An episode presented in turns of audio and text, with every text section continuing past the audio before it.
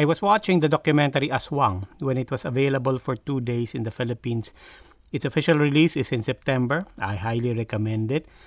It opens a very specific window into the war on drugs, sees it from the perspective of a young boy, si Jo Marie, whose friend was killed by policemen.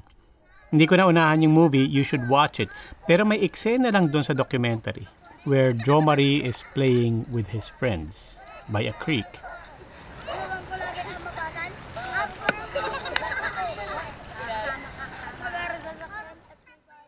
The stream and its banks are full of garbage. Pero yung mga bata, go lang, laro lang. Tapos, quietly, sa sarili niya lang, si Jo Marie kumakanta. Rapping, actually. The scene, it, stuck in my head. Kasi hindi ko alam kung ano yung kinakanta. So I messaged Alex Arumpak, the director.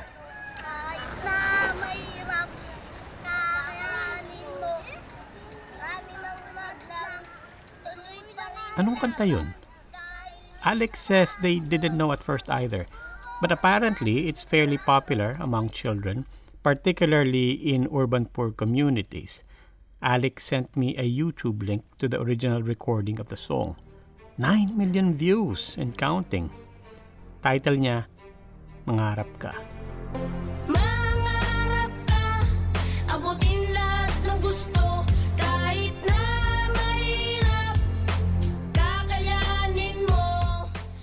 Dream, go for it, despite poverty and adversity. Pero nahuli rin ako dun sa first rap stanza, sabi ng mga bata.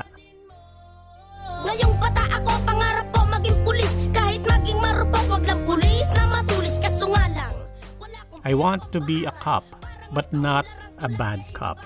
pangarap ko na ma- This is the song that Jo Marie was rapping in that scene in the movie Aswang, that documentary about the war on drugs. Si Jo Marie, ulitin natin, yung namatayan ng kaibigan. Pangalan ng kaibigan niya?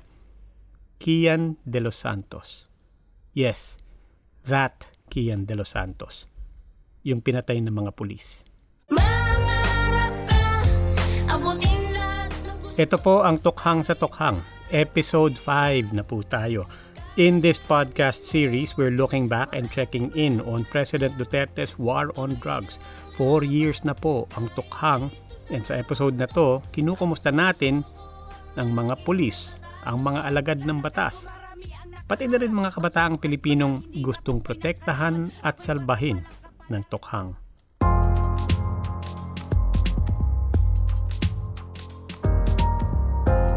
They want to be architects, they want to be pilots, super stewardess, basketball players, they want to be um, basta, teachers, accountants.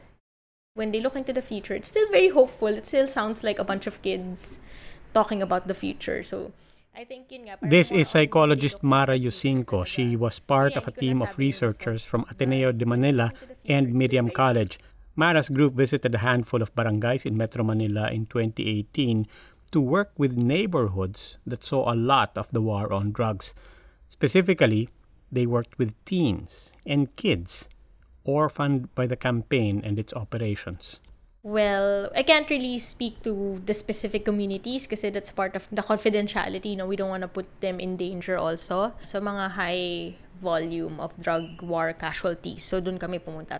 Tatlong communities, tatlong barangays. So, there were 62 of them that joined. Yung kasali lang sa analysis is those 11 and above. Mara and her fellow researchers used play and art therapy to study these effects through the lens of the children, what they had gone through. The youngsters didn't necessarily know each other. The one major thing in common to all of them, they had each lost at least one parent no longer than weeks, maybe a few months earlier. Uh, the facilitators came from the communities as well. So these are mga kuyas, mga nanays na kilala na rin nila. A lot of the guys wanted to do rap songs about their experiences. And then they also did skits. It was a very open-ended question lang na. So, ano yung kwentong tokhang sa buhay nyo? Some of the kids did not necessarily see the tragedy and violence, only the aftermath. Yung iba, nandun sila. nakita nila mismo the stories of kids seeing their fathers on the floor, blood everywhere. They would be witness to yung parang how literally dinestroy yung bahay nila, yung gigibain yung mga pinto. It's really like an invasion talaga of the home. Damang-dama mo yung na-feel nila na injustice na hindi yung deserve ng family nila and na nasira nung tokhang or nung war on drugs, whatever you wanna call it, itong concept of their home. Mga pulis na nakamaskara Pumasok sa aming tahanan at kami Tinutukan, pinaluhod at binataan na papatayin Kapag kami pag kami hindi umamin. Pangalan ng tatay ko'y binanggit When President Duterte launched his war on drugs, he was very clear about his vision and objective. Drug cleared and crime free communities to save the youth, their communities, and the nation. Ako po ay si Senator Ronald Bato de la Rosa na dating Chief ng Philippine National Police at uh, Director General ng Bureau of Corrections na ngayon ay isa ng senador ng ating Republika ng Pilipinas. Ito po si Bato. We spoke with Senator General Bato some months before we finally released the first episodes of this series on Tokhang. The campaign was a little less than four years running nung nag-usap kami in late February. Uh, honestly, sa nakikita ko, after uh, three and a half years, medyo yung intensity ay bumababa. Hindi nag-ano, la- just like yung pag-start talaga natin na talagang uh, masyadong intense. Ngayon medyo bumababa na siguro. Brought about by several factors like bumababa yung number of users, bumababa yung volume of supply, yung mga government people na involved sa ganong sindikato ay bumababa na rin, if na totally nawala na. But still, we are continuing to harvest the benefits that was brought about by that uh, campaign. We had discussed some of those gains being claimed by government. In our earlier episodes, Philippine Drug Enforcement Agency spokesman Derek Carion took us through what government touts as the real numbers on the war on drugs. From reckon from July 1, 2016 up to December 31 of 2019, we have arrested 223,780 persons violating the anti-drug law, 492 drug dens, and 14 clandestine laboratories. Of 492 plus 14 to 506. We have cleared 17,816 drug affected barangays for high value targets, of which a part are government workers. We have arrested 735 government workers, personnel, and 347 government employees. While for high value targets, we have arrested 8,580. What most recitations of government numbers uh, do not linger on are the deaths being attributed to uh, Tokhang. Mr. Carion did not dwell on it either, but he did note and the official count of persons who died during anti-illegal drug operations is at 5,563. Private groups say as much as 30,000 people have been killed in the course of the war on drugs. The government asserts, as Mr. Carion just did, that less than 6,000 of those deaths should be blamed on the war on drugs. Kung di nyo pa napapakinggan, in episodes 1 and 2 of Tokhang sa Tokhang, we try to reconcile or at least understand why and how the government and non-government agencies count very differently. But anyway, however many thousands of deaths anybody would acknowledge, all the claimed accomplishments of government have been marred not just by challenges to their data, but reported, litigated, and proven cases of police recklessness, abuse, and impunity. Tokhang has been tainted by collateral damage, innocent blood spilt in the very streets and neighborhoods President Duterte had vowed to clean up, killed by some of the very agents ordered forth for that cleansing. Most notorious and first among what Filipinos, even those supportive of the war on drugs, wring their hands over – yung kaso nga ni Kian de los Santos. The Caloocan Regional Trial Court of Branch 125 found the three Caloocan policemen guilty of murdering 17-year-old Kian de los Santos. Noong 2018, yung tatlong pulis na dumampot kay Kian found guilty of his murder. Sentenced na lahat to life in prison. It was the president who ordered immediately the relief The arrest and the detention of the policemen involved. Officials claim the conviction proves there is accountability, that the war on drugs, as imperfect as it is, was never meant to unleash the police with a sense of impunity. This proves that there is rule of law, truth, and justice in the Philippines. If ever there are Pero Kian was plainly also the first to have his final moments captured so vividly by closed-circuit cameras. Yung iba, halos lahat, walang video. And that, many say, was the real difference. It was an outlier. And so, yung conviction ng mga police, does it really prove anything? Then, maraming stories of witnessing the planting of evidence also. So there's a helplessness kasi nakikita nila yon pero wala naman sila magawa kasi may takot also.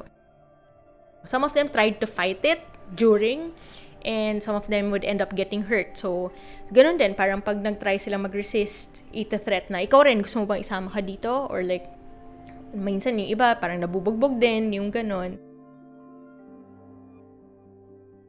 Three years since Kian de los Santos was killed, and two years since three policemen were sentenced to life in prison for his murder, tinanong namin si Senator Bato what Kian's case and the conviction of the Caloocan policeman tells, teaches, or leaves for us four years into the war on drugs.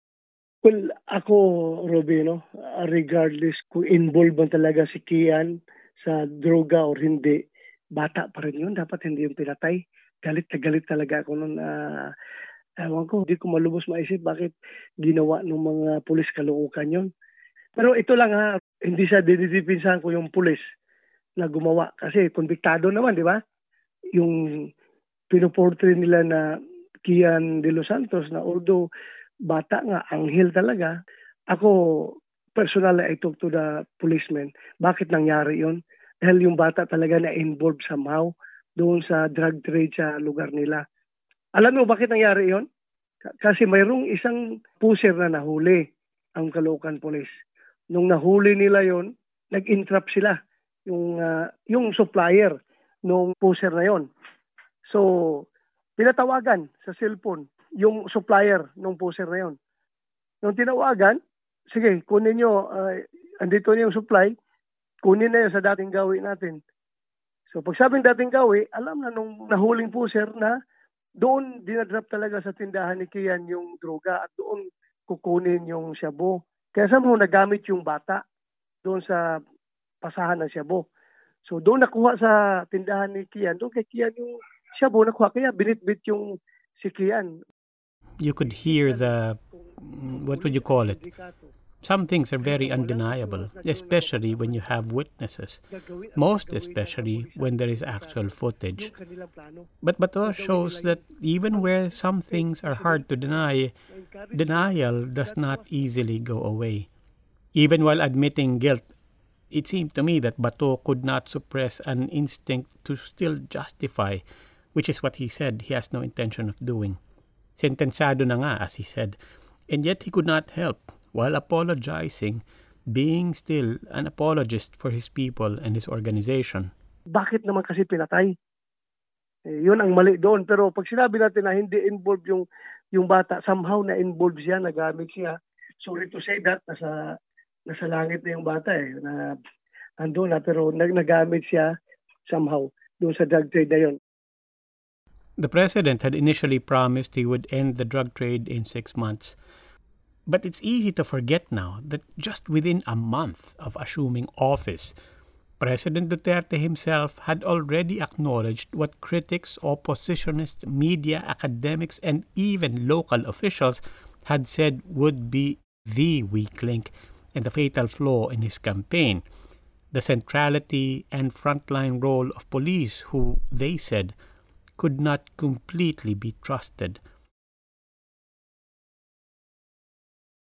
I am compelled by my sense of duty na sabihin sa inyo lahat, lalo na yung mga pulis na nasabit sa droga. And uh, I'd like to name publicly General Marcelo Garbo, Just one month into his term, President Duterte said no less than five high ranking police officials were complicit in the drug trade. And yet, in that same speech, the president said there would be no hesitation. That would be a mistake, he said, and he reaffirmed his complete faith in the force. And over the first six months of his presidency, during which time the head of the Criminal Investigation Detection Group in Region 8, Marvin Marcos, was implicated in the killing of supposed drug lord Albuera Mayor Rolando Espinosa, neither Marcos nor his then chief in Albuera Leyte, Jovi Espinido, had anything to fear, the president said. The president did warn crooked cops. At pag nagkamali kayo, sabihin ko, patayin kayo. Ako nagwa-warning lang sa inyo. And yet by December, in various speeches, he spelled out where he stood. I will not allow these guys to go to prison. Maski na sabihin ng NBI ang murder. Eh, total, under mo yung NBI ko. Ay, under ko rin yan eh. Department of Justice. O, kung walang baril, walang, bigyan mo ng baril. Here's a loaded gun. Fight, because uh, the mayor said, uh, let's fight. Lahat na mga disgrasya, magkakaso, anumang kaso, under the revised penal code. In the fulfillment of your duties as public authority, akin yan. I assume full legal responsibility for it. Shoot first, but only when you think that your life is in danger. There are laws to be observed before you do it. In this series, we keep using the term tokhang as shorthand for the war on drugs. Actually, by July 2016, the government had clarified the strategy under the official handle of Oplan Double Barrel. Tokhang is just the first barrel, ironically, the softer of the two. It is the hearts and minds part of the campaign, meant to entice, encourage, and help people to avoid drug use or among users to quit and to reform. The other barrel is what Filipinos really refer to when they ironically invoke tukhang for all the violence associated with the anti drug campaign. Officially, the other track is Project High Value Target. That one goes after the drug lords, is aimed at dismantling their facilities and network. That is what Mr. Duterte means when he invokes a war. Dito sa gera bulag, ano ba pangalan ko? Gera ng ano ba pangalan ko? Dito sa gera bulag, ano ba pangalan ko? Gera ng ano ba pangalan ko? Bato now says it was hard enough pursuing those two tracks, while all the while, it turns out, there was a third thing they needed to do from the start, and in fact, ahead of Double Barrel. I had asked him, What would you change if you had to do it all over again? Yung uh, embarking the war on drugs right away without cleaning our ranks first. Ang ginawa kasi namin is simultaneous. War on drugs against sa mga people na involved talaga sa droga. At the same time, dito sa mga tao sa gobyerno, like mga pulis, mga politiko, sabay. So I think what was the best model should be was pag-declare namin, nilinis muna namin yung hanay namin. Then after that, banat sa labas. Uh, internal cleansing muna, then uh, uh, external uh, war kaagad. Internal war to external. Ang ginawa namin kasi sabay-sabay. So ang nangyari... Hindi to first time for central figures in the war on drugs to admit this. Bato himself, then as PNP chief, said it as early as February 2017. We have to focus our efforts towards internal cleansing. In fact, by the time he said that, Double Barrel was officially suspended, up for review and recalibration, as police like to say. Moreover, that review, it was prodded not by internal reflection, but by public and, in fact, international outrage when in January 2017, a Korean businessman, Ji Ik Ju, was, investigations said, abducted, tortured, framed for extortion, and ultimately murdered by policemen right inside Camp Crame, the headquarter campus of the Philippine National Police. Nakatutok masyado sa labas. Dito sa loob, marami pa. Marami rin pa kami dapat lilinisin. Meron pa rin na-involve talaga sa krimen ng mga polis. The police relaunched Double Barrel, promising a less bloody anti legal drugs campaign in March 2017. Seven months later, they would suspend it again. Because in August, two teenagers, Carl Arnaiz and his young friend, Reynaldo de Guzman, would turn up dead. Were suspected to have been abducted and killed by policemen. And then, because within that same month, Filipinos watched, stunned, grainy but incontrovertible CCTV footage of Kian de los Santos being led by policemen to his execution. Sarap ng tulog ka so peaceful. May sumipa sa pinto May dala mga pistol. Cops wanna pop us like we're pimples But we people repeat the ritual Kahit handang sumuko Pinutok agad So ang nangyari, medyo alam na natin talaga na may mga nangyari na sinasakyan ng mga lukulukong mga sindikatong mga pulis at mga politiko yung ating war on drugs dahil nga na-involved din sila sa war on drugs. At the same time, they are, they are involved in the drug syndicates. Uh, although ito'y kagagawan ng uh, maliit na sektor ng membro pa rin ng gobyerno na involved sa sindikato, but nadadama yung buong uh, uh, gobyerno. So, in other words, nadadama yung buong kampanya. Sasabihin ng po ng ibang tao, eh yan na nga yung sinasabi namin sa umpisa pa lang eh, na maraming pulis na matino, alam din natin na maraming pulis na might be involved, might be implicated, and people will say, we said so. We were warning that kung hindi unahin ng pulis ang sarili nila, magkakaroon ng problema. Well, uh, sinabi ko na, inamin ko nga na mas maganda sana pag nauna. But uh, yun nga, pagpasok kasi ng administration na ito is uh, banat kaagad. Gusto natin kasi sobrang talamak talaga. Ang, ang downside naman dyan is that most likely sa intensity ng ginawa natin pag start natin eh, ang mahuli natin lang yung mga mga kapulisan na involved, karamihan nung uh, involved sa labas, yung non-policemen ha, yung hindi yung talaga mga real players sa labas ay magkakaroon pa ng time na magsisipagsibatan at gumawa ng diskarte na makaiwas. So, minarapat natin na simultaneous ang ating ginawa. In order to avoid that situation, para bang compromise, minarapat natin that sabay, sabay tayo.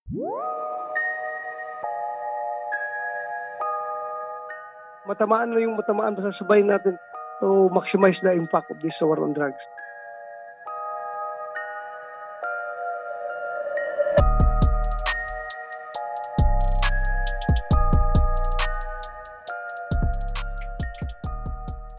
Lalong nalublob sa kahirapan itong mga to. Kung dati kumakain kami thrice a day, ngayon twice na lang. Or kung dati ulam ang pagkain namin, ngayon tuyo-tuyo na lang, ganyan.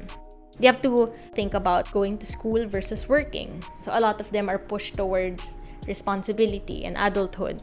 The females have to work, step up and be parentified, become mothers in their own home kasi mothers now have to also go out and provide more.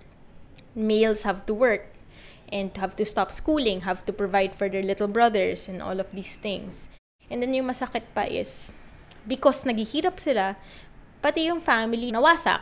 Kasi now they have to sort of distribute the children all over the place.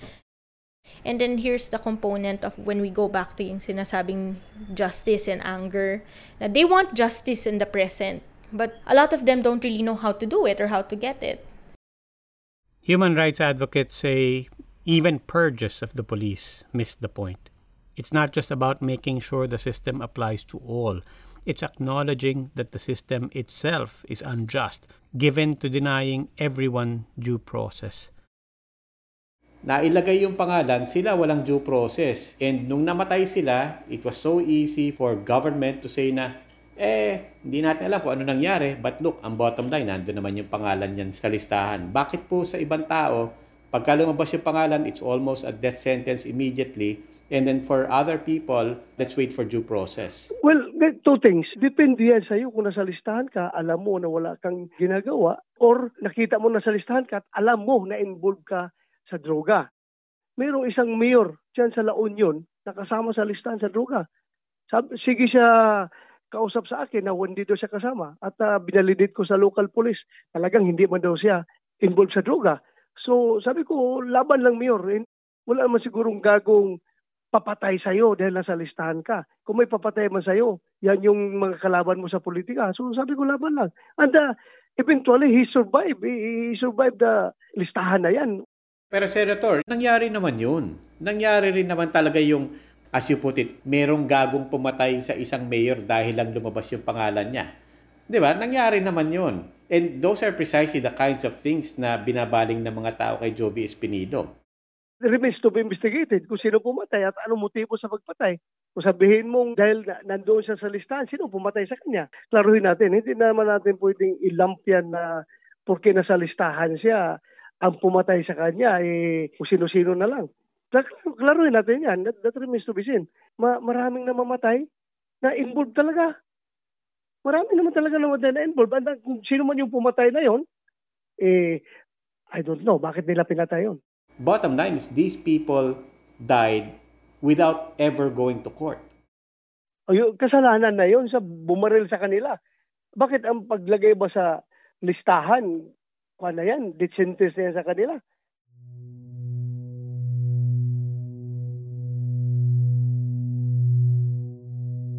Spinido, uh, where are you?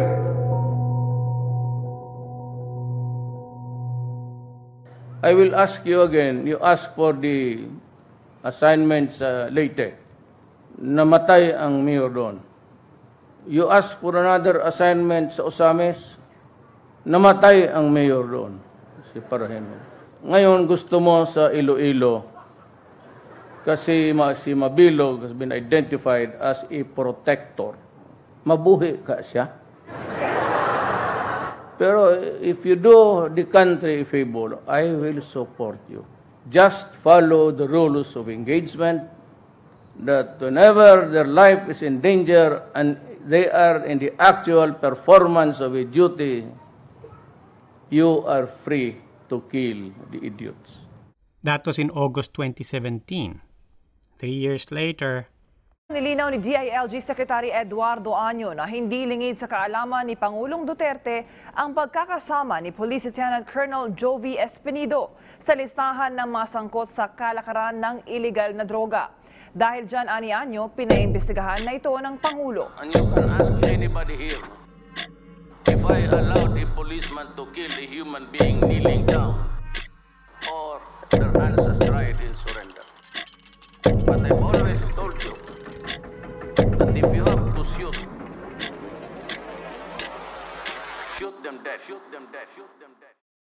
I asked Bato, you say dapat pala lininis at inayos muna natin yung pulis bago binigyan ng marching orders. Pero sa tingin niyo po ba, President Duterte's words enabled, encouraged, emboldened them to be reckless? Was it not, in fact, those words that gave them a sense of impunity? No, no, no. With or without that, basically, kung ang pulis ay sindikato, kahit na walang assurance na gano'n nababakapan ka, gagawin at gagawin ng kapulisan na sindikato yung kanilang plano. Gagawin nila yun. Ang kay presidente naman, na encouragement, that was the best way to motivate these policemen to work There are too many issues and personalities and scandals to cover in this podcast, even over the five episodes we've done so far, including this episode.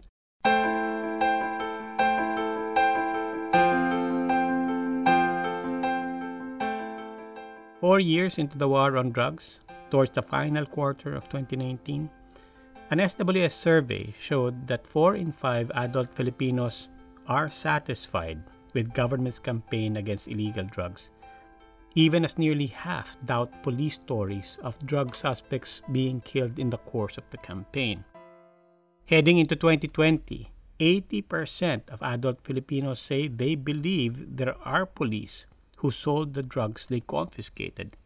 At the same time, 82% of adult Filipinos are satisfied with the president's performance. In Pulse Asia's year end review for 2019, The police earned a trust score of 72%. Despite all these mga apprehensions, in general, mataas pa rin ang approval rating ng uh, ating kapulisan base sa survey. So ibig sabihin yan, yung mga pangangamba niyan na outweighed sila doon sa mga positive na mga results na nangyayari sa ating uplan tukang. Kasi siguro na takot ako magganito pero pero dahil sa tukang naman nakapaglakad ako ng uh, maayos tuwing gabi kahit madaling araw. Hindi na ako takot dahil nga nawawala na yung mga addict dyan sa kalsada, nawawala na yung mga puser, yung mga kriminal na nawawala naman. So okay lang. Okay lang na uh, pinipraise ko pa rin ang pulis. Pero takot pa rin ako dahil may nangyayari talaga. So that, that's the, the real situation. As I see it, sana kung uh, kukumustahin mo yung pati yung sektor ng kapulisan, yung sektor ng mga pamilya ng mga pulis na namatay sa ating war on drugs. For PIDEA, we have lost at least 10 from the start of this intensified anti-illegal drug campaign. We've lost 10. In one incident, we've lost 5 kaagad in Lanao. Uh, the police have a bigger number. Ganyan po kahirap. Ano yung surrounding circumstance ng tropa naming namatay? Hindi naman po operasyon. Nanggaling sa isang program for surrenderers. And on their way back to their regional office in Maguindanao, tinambangan po sila along the way. Ito yung mga, mga painful realities na parang, sandali, for a small agency like us, masakit ho yan. One of our agents in Bicol was abducted at ginawa sa kanya yung ginagawa rin sa mga sinasabing subject of so-called EJ case na binalot ng packing tape at nilagyan ng karatula. E ahente po namin to. And further investigation revealed na yung karatulang na recover sa kanya actually handwriting niya. So what does it tell you? He was tortured to write that And then after he was killed, they threw that on top of him. Tinan niyo kung gaano kabrazen yung kalaban namin para dukutin ang isang senior agent, an assistant, assistant provincial officer. Dinukot. Although takot sa mga mga eskalawag na andyan, pero umaasa pa rin yung taong bayan sa kapulisan natin na gagawin at gagawin nila yung mandato nila. Today, 70% of Filipinos say the administration is serious about addressing concerns over extrajudicial killings.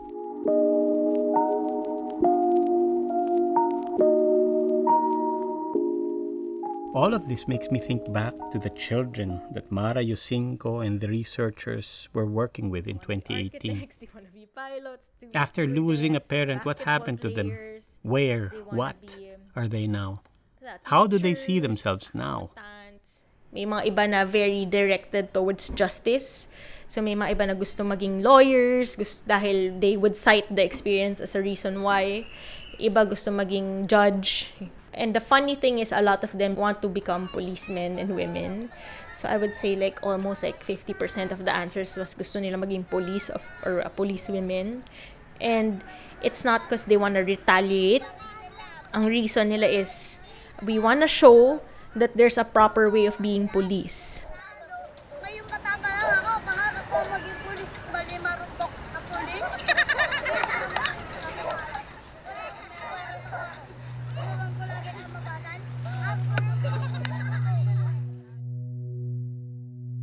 So sometimes they're policemen, sometimes they're masked men. So interchangeably. So yun lalapitan daw sila and then they would be invited to be an asset and for in exchange for protection so parang if you want to protect your family or yourself why don't you work as an asset an asset is an informant of some sort for the police ganon or for the masked men whatever they are so one of them was saying na he was able to avoid it he was able to escape in the you nung confrontation so hindi siya na invite pero he knows some of his friends have become asset also. In fact, you don't hear them getting angry at assets. They talk about it na parang it's matter of fact. And some pity also kasi they would share stories na of their friends becoming asset kasi thinret na if they don't do it, papatayin yung pamilya. And so there, there's no choice really but to do it, right?